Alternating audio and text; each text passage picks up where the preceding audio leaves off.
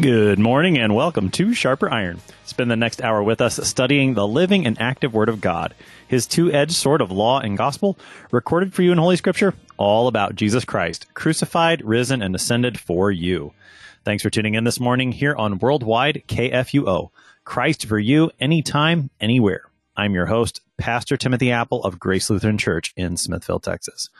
Sharper Iron is underwritten by the Lutheran Church Extension Fund, where your investments help support the work of the Lutheran Church Missouri Synod. Visit lcef.org for more information. On this Tuesday, June 22nd, we're studying Jeremiah chapter 22, verses 11 to 30. Jeremiah has spoken against the sins of the house of David in general. Now he speaks the Lord's word of judgment specifically concerning the three evil kings who followed Josiah in the waning days of the kingdom of Judah. To help us sharpen our faith in Christ as we study God's Word today, we have with us returning guest, Pastor Mike Newman. Pastor Newman serves as the president of the Texas District of the Lutheran Church Missouri Synod. President Newman, welcome back to Sharp Iron. Thank you, Pastor Apple. Great to be with you. As we get started this morning, President Newman, let's talk a little context. We're in Jeremiah 22 today. We're going to be dealing with three different kings in the kingdom of Judah toward the, the last days of Judah. What do we need to know about Jeremiah, his ministry, and that historical context as we dig into this text today? Well, I'll tell you, Jeremiah, as you know, had a tough job. he was, he's called the weeping prophet. And he just had a long ministry, more than 40 years of prophesying. Well, two sides. He prophesied hope, of course, but he had the tough job of addressing unfaithful kings in the midst of a very turbulent time in the middle of his life for the kingdom of Judah. So we know more about him than any other Old Testament prophet. Uh, his book has ups and downs filled with distress and hope. And the listeners didn't want to hear him. You know, they didn't like his talk of doom. They were suspicious when he promised hope. And so this is a, a tough section here as he uh, discusses the destruction of Judah ultimately and the condemnation of these kings. Hmm.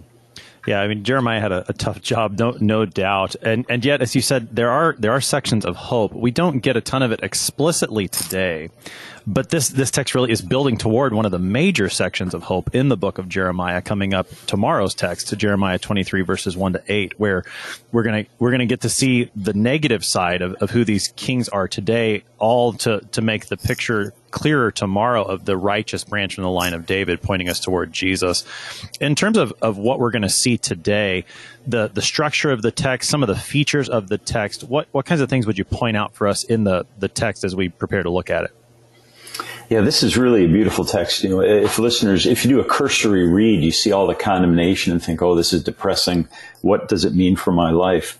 But you know how uh, Luther called the Psalms a, a little Bible, miniature Bible. And honestly, in this section of Jeremiah, we see some of the outstanding features of God's word and promise that run throughout the scriptures, Old and New Testament. It's really beautiful. And we'll highlight some of that. So just to remind listeners, this is Hebrew poetry. And Hebrew poetry is a little different than the poetry we're used to, but it has a definite structure and it has two main poetic sections in the text. There's some prose that introduce and are interludes, but verses 13 to 15 are a, a big poetic section. Verses 20 to 23 are. And what happens in Hebrew poetry is there's emphases that, uh, that bring us key messages. So in the first little section, there's a rise in intensity uh, in the message. And some scholars count syllables in Hebrew poetry. David Noel Freedman is renowned for doing that and trying to figure out how this works. But there's a definite swell to an intense diagnosis of sin in verse 17. It builds up. And then there's a very even rhythmic flow in the second section, verses 20 to 23, that just shows condemnation for unfaithfulness and this unchanging resolve of unrepentant hearts that clashes with God's resolve to punish unfaithfulness. So it's pretty interesting to see how the structure is. It's kind of technical, but I think as we talk about it, listeners will, will hear and see the relevance of this. So it's very interesting. And as I mentioned, there are a bunch, more than a dozen key biblical words in this section and some grammar that opens up the scriptures to us and shows us ultimately, even in the midst of this uh, prophecy about destruction, that shows us God's faithfulness and points us to salvation, as you said, as immediately as the next chapter. Mm uh, the text itself that we've got, there are the three main kings that are mentioned here. We, we've been dealing with the Davidic line in previous sections, and the, the three kings that we've got are, and we'll have to have to sort this out together, Pastor President Newman, because the names that we get, sometimes these kings go by more than one name. So we had to do a little bit of historical work here. The, the first king, I'll read the first couple of verses for us. In verses 11 and 12, we get the king named Shallum in the text. So this is Jeremiah 22, 11 and 12. For thus says the Lord concerning Shallum, the son of Josiah, king of Judah, who reigned instead of Josiah his father, and who went away from this place he shall return here no more, but in the place where they have carried him captive, there shall he die, and he shall never see this land again. Uh, just with those two verses concerning Shallum, the son of Josiah, uh, just remind us of the history here, President Newman. Who are we talking about? What's the historical situation? So, yeah, you remember Josiah was a very faithful king. He rediscovered the law. He started implementing it. He met a tragic death as he tried to turn away the Egyptians in 609. And so then there was the kingly succession. And we have, what we have are Josiah's sons and heirs taking over. Uh, but unfortunately, as Judah was dominated by other nations, those sons really became just vassals of foreign kings. So Shallum is the first son who took over. Uh, he's also uh, known as Jehoahaz. So we have a bunch of kings with J names. We have Jehoahaz, and then we have Jehoiakim, and then Jehoiachin, and as you said, he'll be called Coniah sometimes. So uh, Shallum reigned just very, very briefly, just three months. Uh, he was taken captive to Egypt, and as the verse says, he did not return. Right, and and Shallum or Jehoahaz is, is such a short reign. He doesn't actually get mentioned in Jeremiah's call at the very beginning of chapter one when Jeremiah lays out, you know, when his ministry was. He actually skips over Shallum or Jehoahaz in, in his listing of the kings under which his ministry took place. But his, he does have this three month reign as king. Very brief. He's a, a vassal of, of Egypt and then gets deposed by Egypt. Uh, what what of theological sig- significance do you see here in these first two verses concerning Shallum? Yeah, this is really something. You know, when it says, uh, "Who went away from this place." So here's the first key word that pops up in this little section, and again, it's just filled with riches of biblical messages. So this word "place," makom, in Hebrew, is such a significant word. It's throughout the scriptures. God is the one who gives us a place. You remember Jesus' words, I'm preparing a place for you. Uh, in uh, Revelation, we hear about the church being protected, given a place in the wilderness. Uh, all through the scriptures, there's a whole theology of this place. So God is the Lord of places. And this isn't just uh, when Shallum is sent away from this place, it's not just a geographical action by God. It really has a deeper meaning. The message through the prophet Jeremiah is that God's people and this king have departed from God's place, his plan, his gift. And so this really shows a breach of faith and uh, a pushing away of God. It's really, really it, very relevant for us as well. You know, um, God gives us a place, and uh, it could be tied into our vocation right now and ultimately our hope of heaven.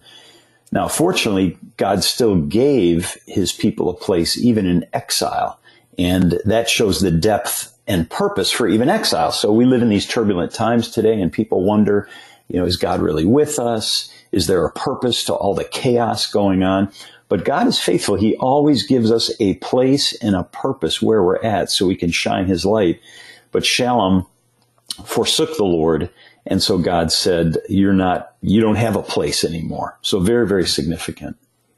For for sure, and I think you know in in their in this day and age when Jeremiah is writing, the the place that a, that a family, a person would have a place is a huge deal, and to be taken away from your place, to be put out of you know your home, that's I mean that's just to be lost. I think it's I, I don't know that that we have a as full of appreciation as we can. Our society is so mobile. You know, I, I can move from one place to another with with great ease if I if I desired.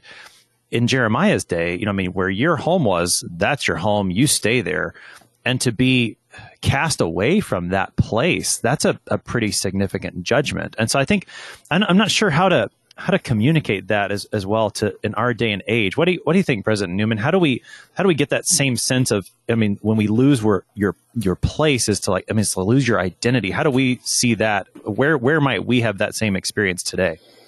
Yeah, like you said, it's hard to find a parallel because this theology of place and later we're going to see the land is so significant and deep. It may be comparable to being disowned by a family, you know, uh, a son or daughter being disowned and cut off. And suddenly you don't have your connections and identity and rootedness and relationships. Uh, that's probably the closest we could get to understanding the depth of this judgment. Uh, the other key word in this section is the the word to return, or in Hebrew, shuv. This is a word Jeremiah particularly loves, and it's also just important in the entire Old Testament. What's the significance of that word, Pastor Newman? Yeah, you know, when when uh, the prophet says, "He shall return here no more," that's not only a statement of fact, but it really characterizes the hardened hearts of the leaders who turned away from God and His ways. So, yeah, shuv, repent, return.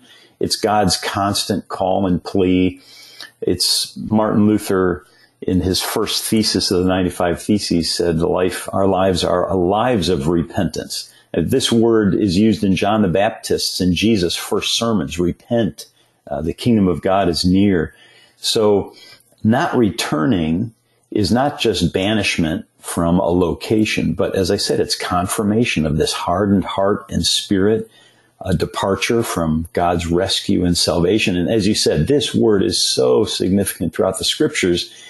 And we're going to see here in this section, in, in a negative way, Jeremiah highlights these key blessings and gifts God gives us uh, that really, I think, call to mind our hope and the direction He really calls us to go.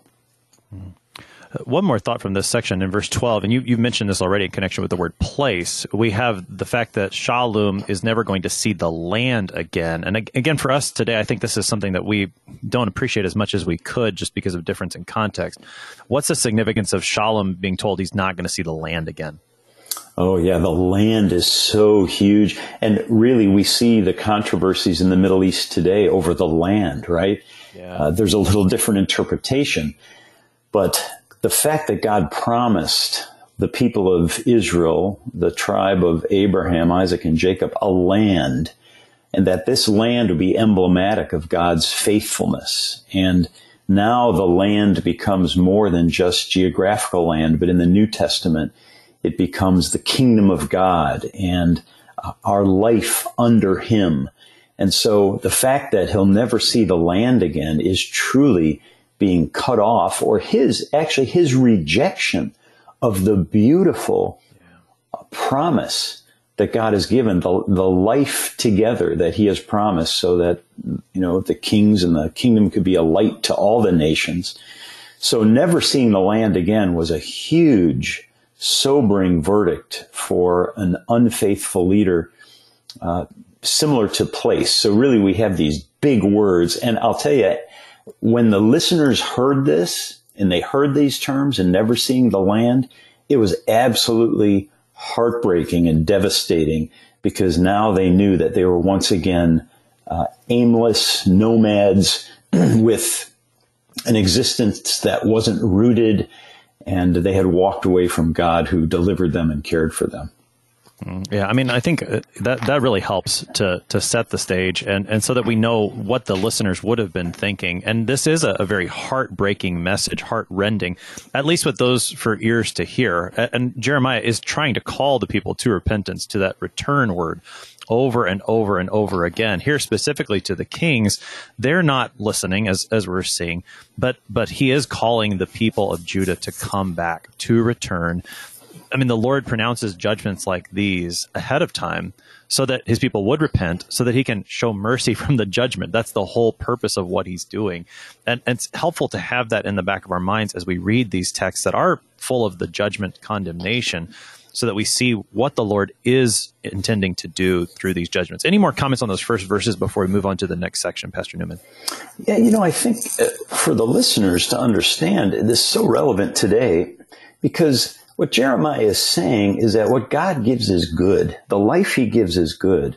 The place and the land, the, the security, the comfort. Um, it's important for us to know that the life God gives is not a burden. It's not something that He wants to tie us into so that we're going to be miserable this side of heaven. Uh, but as we see in the chaotic things going on in our culture, what is truly good? What really brings us peace and wholeness? And this is really the life God gives.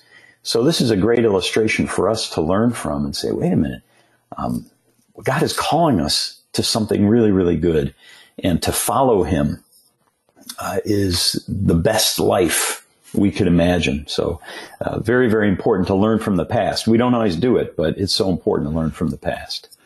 Yeah, that, that's a, I think that's a helpful comment. That the Lord, I mean, he he has called his people to what is good. They've rebelled against him, and, and, right now, what he's telling them is this: what this is what it looks like when you rebel against me. And, and one of the things that means is to not have a place, and, and what a terrible thing that is. And so, by seeing that negative picture, we are invited to to look toward the good that God does give us to live under His reign. So we've got verses thirteen and following. Now we're, we're transitioning to the next king after Shallum, Jehoahaz. The next king is Jehoiakim. More is, is said of him in the book of Jeremiah. And so we, we get these words now beginning in Jeremiah 22, verse 13. Woe to him who builds his house by unrighteousness, and his upper rooms by injustice, who makes his neighbor serve him for nothing, and does not give him his wages, who says, I will build myself a great house with spacious upper rooms, who cuts out windows for it, paneling it with cedar and painting it with vermilion do you think you are a king because you compete in cedar? Did not your father eat and drink, and do justice and righteousness? Then it was well with him. He judged the cause of the poor and needy. Then it was well. Is not this to know me, declares the Lord? But you have eyes and heart only for your dishonest gain, for shedding innocent blood, and for practicing oppression and violence. Therefore, thus says the Lord concerning Jehoiakim, the son of Josiah, king of Judah they shall not lament for him, saying, Ah, my brother, or Ah, sister. They shall not lament for him, saying, Ah, Lord, or Ah, his majesty. With the burial of a donkey he shall be buried, dragged and dumped beyond the gates of Jerusalem. That's Jeremiah 22, 13 to 19, the, the section regarding King Jehoiakim. Pastor Pastor Newman in verse 13 we start with a, a pretty important word woe to him death to him. And then what is it in verse 13 that Jehoiakim's doing that brings this woe upon him? Yeah this you know here here's a king who was just vexing to Jeremiah. Just for years and years gave Jeremiah such a hard time and more than a hard time just made life miserable in his rebellion and so we have the outline here of what this king is doing. And again, we, we come to key words in the negative. So building his house by unrighteousness. So the polar opposite of what, what God is and what he desires. That word zedek, righteousness, is so key in the scriptures. And we, even people had a moniker if they were a righteous man. So for instance, in the New Testament in Matthew, when Joseph and Mary are uh, mentioned, Joseph is called a righteous man. Uh, that, that's literally a zadik, zadik. So this is from this word righteousness. Uh, he walked in God's ways, goodness and humility, self-sacrifice. And here we have a king who is opposite of that. He's building his house by unrighteousness, that which is not God's right ways. And so uh, Jeremiah exposes that he is building a house not in the way God, that is God pleasing. You know, in Psalm 127, it says, unless the Lord builds the house, the builders labor in vain. And here is, uh, this king who was so, so hostile toward Jeremiah, intentionally building, creating his house in unrighteousness, the opposite of what God wanted. It's just uh, what exposure takes place there. Sure. I mean, and, and righteousness is one of the key characteristics of who the Lord is. And as king of, of Israel and Judah, the, the king in the line of David was to mirror that to his people. And so to, you know, to be building something by unrighteousness is to be doing the exact opposite of what the king is supposed to be doing. Jeremiah had exposed that in the, the previous chapter, in chapter 21, oh, verse 12, where it says, execute well, that's the word justice. We're going to talk about that in a second. Righteousness right. shows up in, in 22 3, do justice and righteousness. But justice is intimately connected with it. And here again, Jeremiah gives the negative of that. What's the significance of the word justice and then the injustice that's being seen under King Jehoiakim? Yeah. So again, it's interesting in the construction of these words. In English, we see unrighteousness or injustice, but actually in Hebrew, it's not righteousness, not justice. So it's two words and again, it highlights uh, that which is against God. So justice is God's judgment regarding us. And in Christ, he judges us not guilty. And if, if we're not just, what we do is remove the compassion God desires. So God long ago called this people of Israel to himself. He rescued them from slavery. He brought them through the wilderness in miraculous ways. And is actually saying, well, I don't want that compassion. I don't want that deliverance. I don't want the characteristics of God. I want not righteousness and not justice. And, and this, I think the astounding thing that I notice here is, and I think listeners need to understand, this is within the church. These are God's people. This is his established people, the light for the nations on the earth. And a common temptation for all of us is to add the not in front of those things which God gives us. So we can be tempted to become cold and combative instead of loving one another as we've been loved. We can uh, be tempted to become judgmental or legalistic against our neighbors where God himself removes our guilt and removes our sins. So again, this, this word for justice, mishpat, righteousness, tzedek, these are key biblical words that unfold the beauty of God's grace. And here again, as you mentioned, here's the contrast. It, it, it's almost, you know, we have a taste of heaven we receive through the word and sacraments. This judgment is almost a taste of hell where we see the gravity and and horrible life that we have as we if we push God away. The not righteousness and not justice are just a torturous and a horrible existence. So it's really, really a stark message that they heard, and you know that's why Jehoiakim didn't want to listen. And I think what's what's even uh, what makes it even more uh, troubling is that uh, Jehoiakim, you know, he he probably was putting on a pretty good outward show, and I think the the coming verses fourteen and fifteen really really put that out. That uh, outwardly Jehoiakim maybe looks like a decent king, trying to do what's right for the people, and and even you know in some of his political maneuverings and trying to rebel against these larger kingdoms that have lordship over the, the people. You know, maybe it, it looks like outwardly that he's doing something good, but what's really going on is he's using unrighteousness, injustice, or as you said, not righteousness, not justice to do things. And, and in so doing, he's leading the people astray. We have a couple more nots in this verse, uh, President Newman, that, you know, his neighbor serves for nothing and doesn't. So there's there's two nots there. Take us into those those last two nots in verse 13. Yeah, so serving for nothing and does not give him his wages. Again, uh, two key words. So the word for serve or servant from Eved, that's a huge word in the scriptures. It points ultimately to the suffering servant Jesus. We see that in Isaiah 53 and numerous other places. And here, Jehoiakim is flipping this word from the servant God to uh, forced service of neighbor.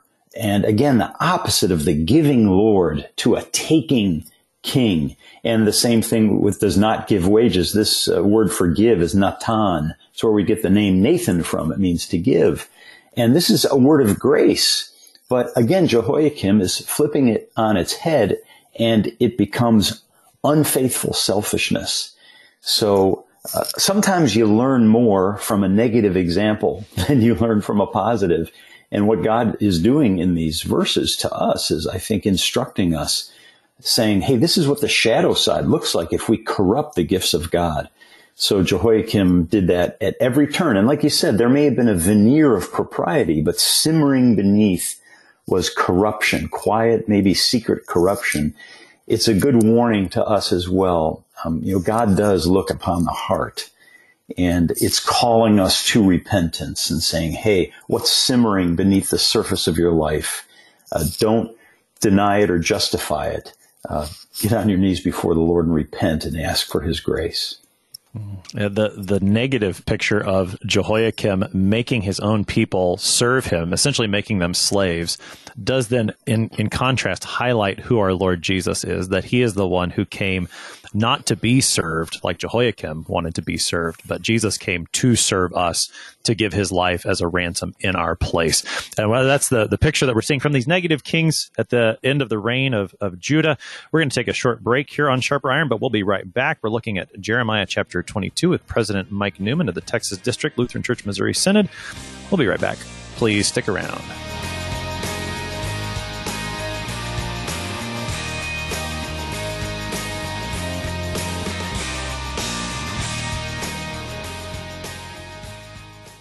As we struggle to look at the world from a Lutheran perspective, there are many things that would tempt us from seeking first the kingdom of God. The May issue of the Lutheran Witness is all about this. Titled Seek First the Kingdom of God, it covers a wide range of learning how to get over our worries and fears and trust in Christ alone, to how to avoid the temptations and struggles of technology. To order your copy of the Lutheran Witness, visit cph.org slash witness. You can also read more on witness.lcms.org. The Lutheran Witness helping you look at the world from a Lutheran perspective perspective.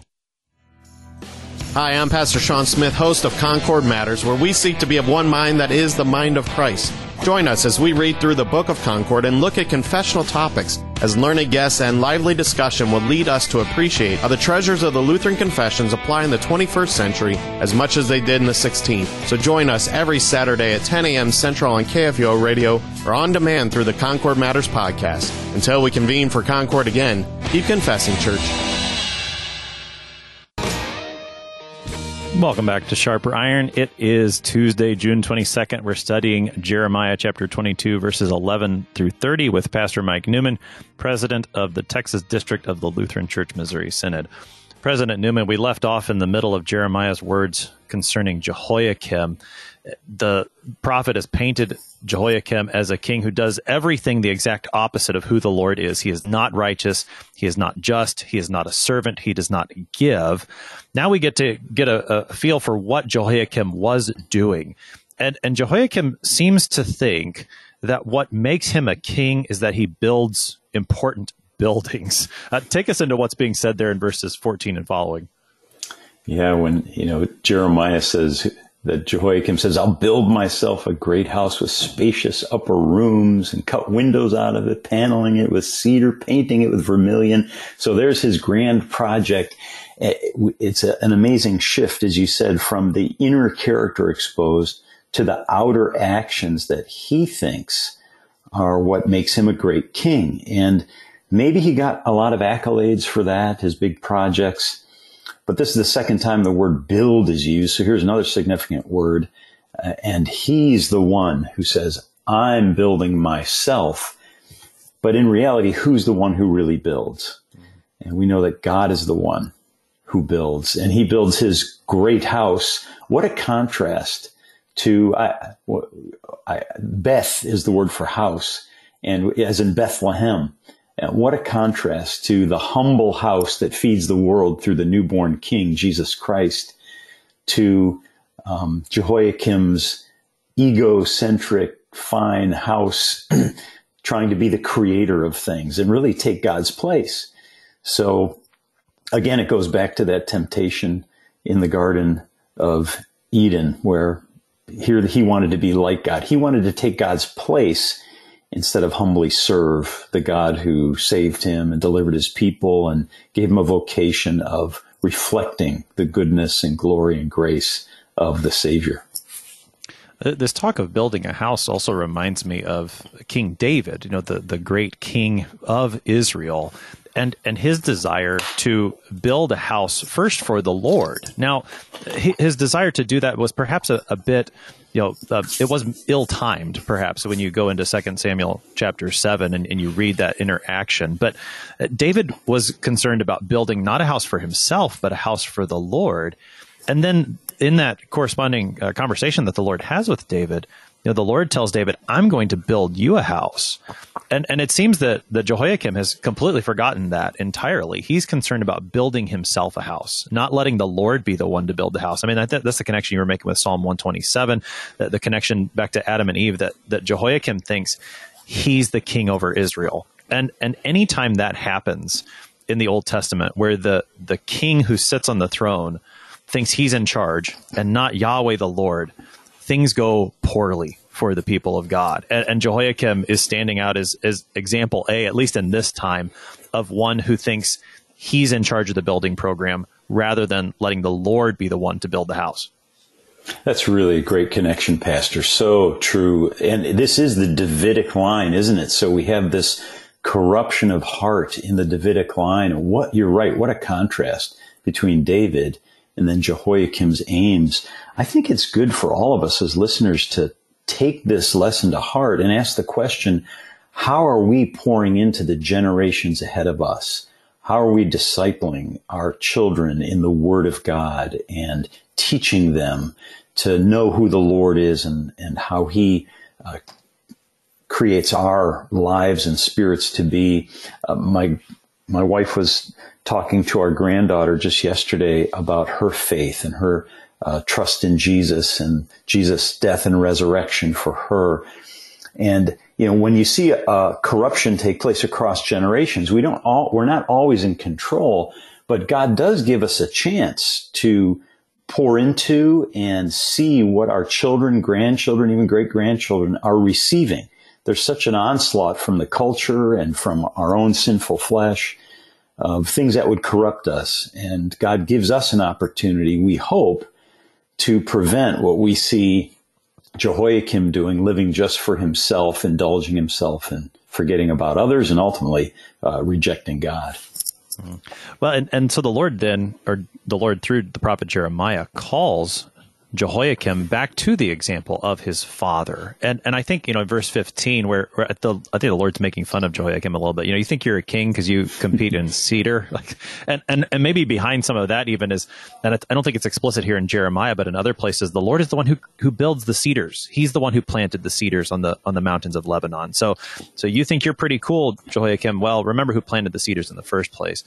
But then the Lord calls Jehoiakim back to his father's example. And I think, you know, certainly his father Josiah, as we've mentioned, and I think maybe even his father David is in the background here as the examples of a king who did what was right. So take us into to those verses 15, 16, where, where we hear about the father of Jehoiakim, whose example he's called to follow. Yeah, God, God just makes it so clear through Jeremiah, and like you said, confronts him in a bold way and says, Hey, do you think you're a king because you compete in cedar? And literally that's saying, do you think you're a king because you can forcefully get more cedar? It's tied to anger. So angrily acquire more and more. God is saying that is not what it is to be a king that reflects the king of kings. It's not about force. It's not about ego. Uh, instead, there's a transition to say, here's what it is to be a king. And, it, and the lead off is the end of verse 15 when it says, then it was well with him. You know, your father, uh, was about, again, we get this justice and righteousness appearing and the goodness, Tov. This is the good God. This is the good life he gives. This is the results of the covenant. And then he describes the attributes of goodness. So God is so, uh, he's not just condemning here through the prophet. He's trying to instruct this King Jehoiakim to say, listen, calling you back. Uh, so he judged the cause of the poor and needy. So we get the word judge, which is huge in the scriptures as well, uh, as God is the judge working properly through his servants. And uh, Jehoiakim has shown this example of his predecessors. And then, uh, is not this to know me, declares the Lord. So, um, judging the cause of the poor and needy, having regard for those in need, being a true servant, isn't this what it is to know me? That word know in Hebrew, yada, is a, a word of an in, intimate relationship that God has established with us. So here is this beautiful, what, what is it to walk with the Lord, to truly be in relationship with Him? Uh, it exhibits itself in this prevailing goodness God gives through us. And so when he says it was well with him, when he knew him, this isn't prosperity theology, like, hey, you know, uh, claim you're a Christian, you'll have all kinds of good stuff. This is really this, it is well with my soul no matter what. There is a shalom, a holistic wellness. And God just lays out this, this life that he gives, a good life, a beautiful life, a life filled with his blessings and fruit, a life of comfort, refuge, and strength during times of trouble, and a life that has a purpose, declaring the, the light of God's rescue and salvation to the world. Uh, it's a beautiful thing that God does through Jeremiah to try to bring Jehoiakim along in talking about the true nature of what it is to be a king that that last part of verse 16 is not this to know me declares the lord? I really think gets to the heart of what's going on not only with jehoiakim but really for the whole people of israel. Jehoiakim seems to have this mistaken picture in his mind that to be the king and to know the lord is to live in luxury and grandeur to make it all about him and then that'll make it well with him. That will will give him the good life and the Lord says, no, that's not what the good life looks like. The good life is to, is to know first, uh, you know, to know who I am as the just God, as the righteous God who gives justice and righteousness to his people, who takes care of the poor and needy. And then that is reflected through his people. And, Jehoiakim has missed that entirely. And I think that really mirrors the situation throughout the people of Judah at the time of Jeremiah. We've, we've heard previously Jeremiah preaching that, that people were taking false comfort in saying, oh, look, the temple of the Lord, the temple of the Lord, the temple of the Lord, everything must be okay because we've got the temple of the Lord. And then they were living however they wanted.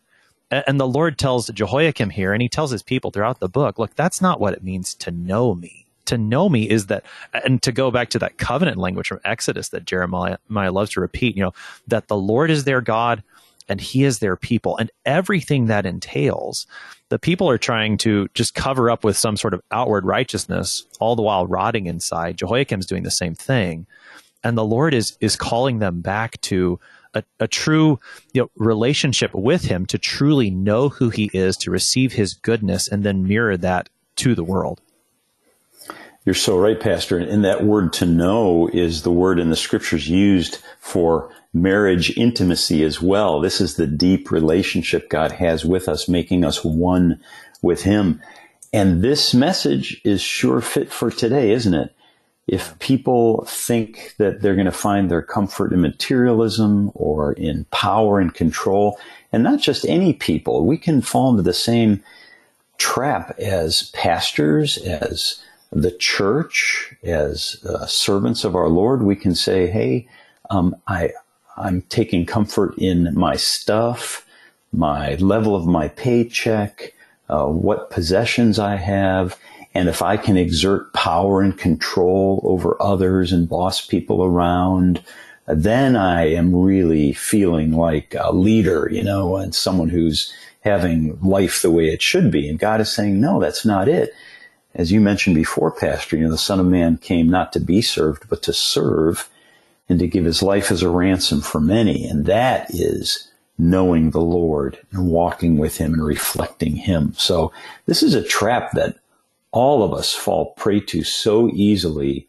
And it's a timeless message for us and goes deep into our hearts. Maybe a course correction for listeners today whether it's trying to power up in their marriages or families or jobs or with others, uh, it's really something where God speaks to us and brings us back to Him, re, re, you know, repentance returns us to Him and to the walk that He has for us through Christ. Yeah, the, the end of verse 16, I think, stands as a, a, high point to this section. I think you mentioned that when you were talking about the Hebrew poetry, that even the, the poetry here points toward this verse as the, the central part to the of, what he's saying to Jehoiakim. And then it, it kind of falls back down more in, into what was said before. Verse 17 is, is quite explicit in, in terms of going back to what the unrighteousness, the injustice is. There's dishonest gain. There's shedding of innocent blood. There's practicing oppression and violence. Very, very honest, harsh words of what Jehoiakim is doing as a, a king, not in line with what the Lord wants. Exactly. It is pretty stark words there for what actually is going on. And whatever Jehoiakim was doing to justify his actions, Jeremiah strips it away here. And the word asa is used here. It's to make or create. And so Jeremiah is saying, look at what you're creating. You know, God creates what is good, but you're creating uh, terrible things and you're making a mess of what God really desires. So there's even a, a messianic connection in this verse where uh, the word upon. So, you know, you have eyes and heart only for your dishonest gain, for shedding innocent blood and practicing oppression and violence. This is what you're setting your heart and eyes upon. And what we load up on our shoulders and carry with us for life, uh, through life, can become very destructive, of course, on our own.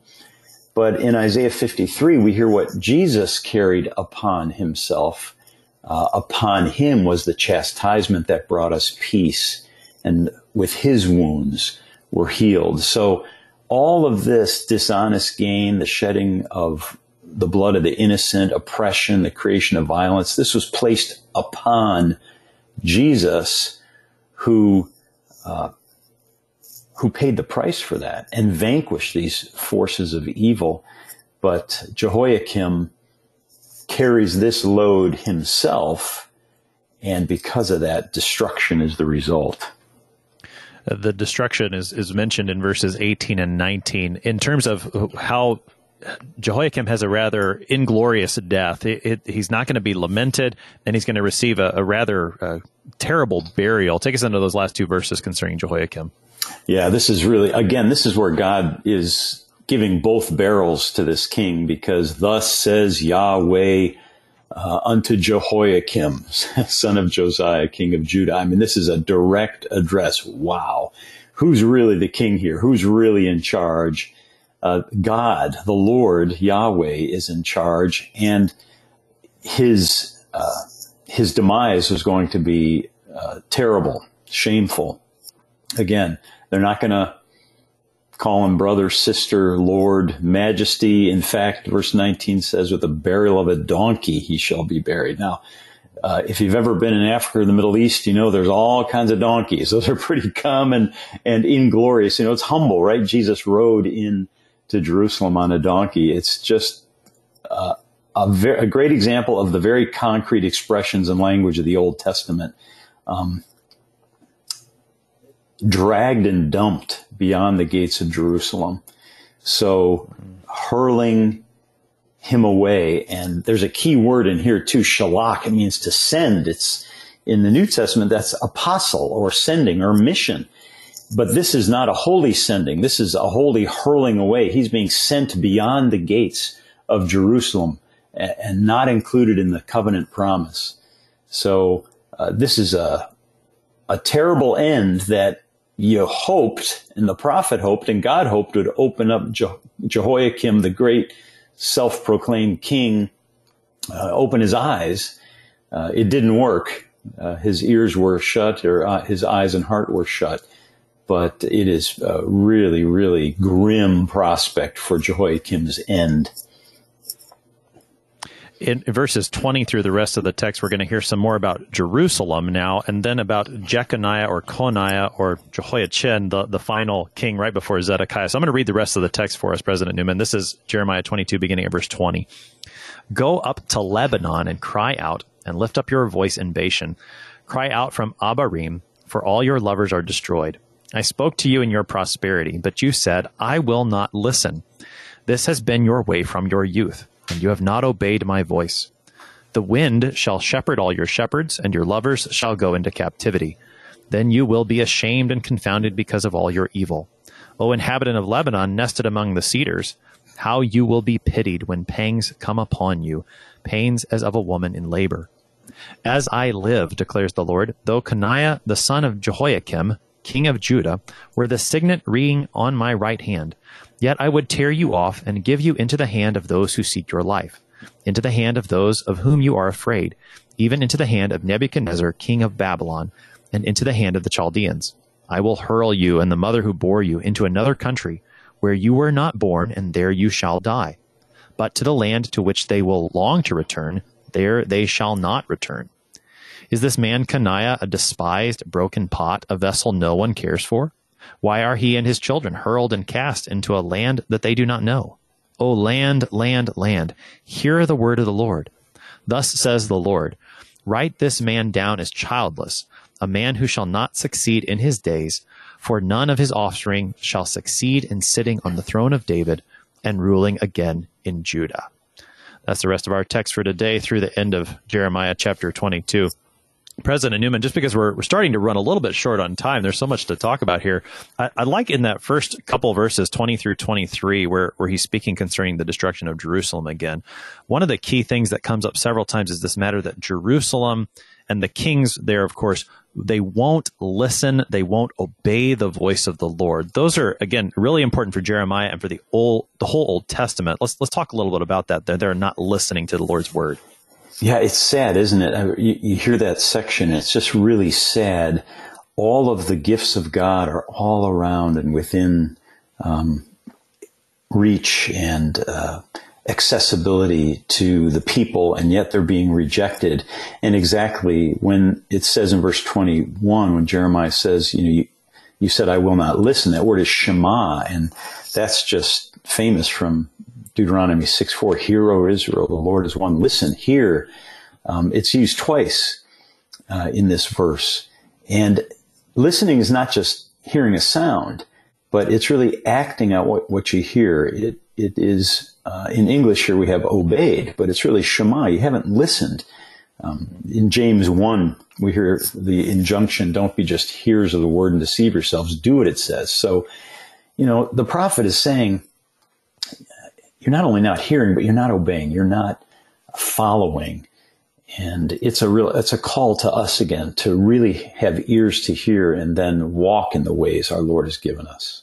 Hmm. Yeah, I mean, as, as long as the Lord is talking to us, even when it's it's words like these, we should understand that to be a gracious gift of, of His, that He would give to us His word. Because whenever He speaks, even words like these, He's doing so out of love to call us back. And and the worst thing we can do is to not listen, to not take it to heart, as the, the collect for the word says, to not inwardly digest it and make a part of, of who we are. That's the absolute worst thing that we could do.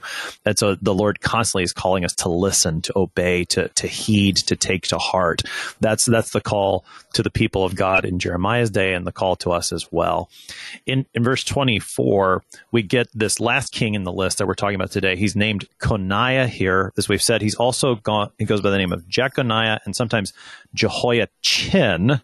Tell us a little bit about the, the history there that we need to know, Pastor Newman, and then any as what is the Lord saying to him here in this final section? Yeah, Jehoiachin went from bad to worse, right? Uh, and he had a very, very short reign, just about a year.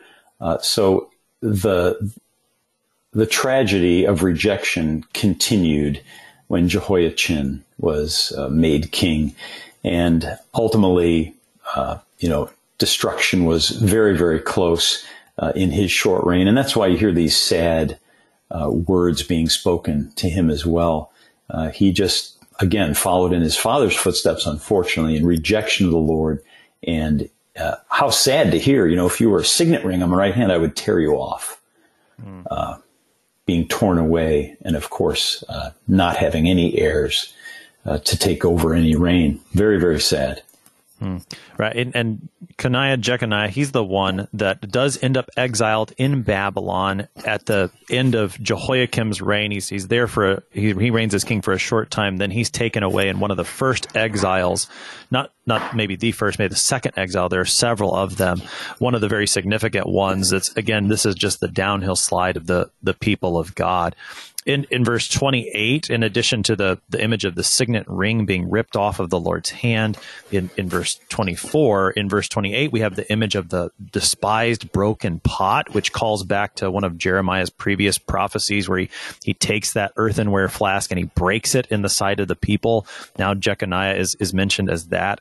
Uh, in this final section, President Newman, we have a return to the, the land. And you mentioned this earlier. It's repeated three times in verse 29. Oh, land, land, land hear the word of the Lord. We come back to that that what we really started with this theology of place, the theology of the land, repeated here at the end. Why why again is is this an important repeat here at the end of our text? Yeah, here's an exclamation point really on what's going on. And it is God pleading, really pleading with his people. Hear the word of the Lord. When he's talking about land, it's not just the geography again, the dirt or the ground. It's the, the people, the promise, the covenant. And uh, again, the powerful statement, hear the word of the Lord, you know, like the Ezekiel 37, you know, them dry bones, but this is God's constant plea, Shema, hear, and then Devar. That, the, that is for word, and it is used in Jeremiah more than any other book of the Bible. Hear the word. This is the living word, the word that changes hearts, that transforms lives. And this just reminds me of Jesus pleading, Oh, Jerusalem, Jerusalem, you know, oh, land, land, hear the word of the Lord. God, uh, you can almost hear him tearfully calling his people back. And this is important for our listeners too. Today, this verse, verse 29, is uh, pleading us, uh, to us to come back to him, to return, to hear the word of the Lord, to let it, the living word, uh, go deeply into our hearts and transform our lives, to receive his gifts and walk in his ways. So God never gives up uh, on his people, even through these words of condemnation and the realities of rejection. He still pleads with his heart for us. President Newman, we have about just three minutes left on the morning as, as, we reflect on this section of Jeremiah chapter 22. These three kings who are, are condemned here, the people of Jerusalem, judgment is coming. Again, it's, it's primarily been a text of judgment, condemnation, law. How do we take this as Christians and use it today? And how does a text like this point us toward our Savior, Jesus Christ?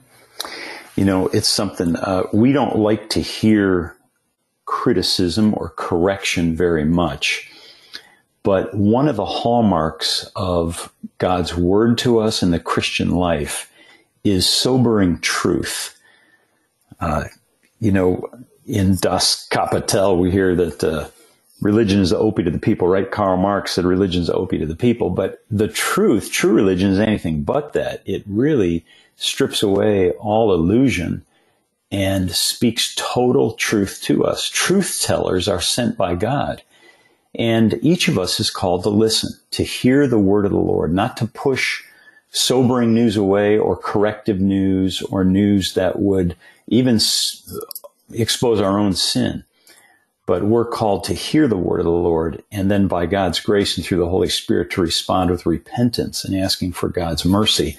Uh, it's important for all of us. Uh, that, that's, um, you know, the life we're called to. And and we need to remember too that embedded in this text, in all the judgment, are grace and salvation. All these beautiful themes woven through. So the jewels of God's grace are all around us. And, and as we're given the truth of our sin, God is also bringing us the truth of our salvation in a beautiful way through word and sacrament. And that's really, uh, you know, we're called to a, a different narrative instead of just blending in with the world like these kings did we're called to the narrative of uh, bringing the truth of Jesus, shining his light and showing his love to others and living it out in a repentant, humble way as we serve as Christ has served us. Pastor Mike Newman is the president of the Texas District of the Lutheran Church Missouri Synod, helping us today with Jeremiah chapter 22, verses 11 to 30. President Newman, thanks for being our guest today. Pastor Apple, what a pleasure. Thank you. three kings toward the end of the kingdom of Judah Shallum, Jehoiakim, Coniah. Three evil kings who did the opposite of what the word of the Lord would have them do. Not righteousness, not justice, not service, not gift. And they receive that judgment. But the Lord speaks to them. He speaks to his people to call them back, to call them to repentance from rebelling against him. And in showing us this picture of these evil kings, he shines a light on who the true king is, our Lord Jesus Christ, who does righteousness, who gives us justice, justification, free forgiveness from our sins, who didn't come to be served, but to serve us, and who gives us the gift of eternal life. That is the hope that we have in our Lord and Savior Jesus Christ, the true King over all. I'm your host here on Sharper Iron, Pastor Timothy Apple of Grace Lutheran Church in Smithville, Texas. If you have any questions about the book of Jeremiah, comments on the series, we'd love to hear from you. Send an email to kfuo at kfuo.org or use the app, the open mic feature there. You can record up to a 60 second message to send to us. Thanks for spending the morning with us. Talk to you again tomorrow.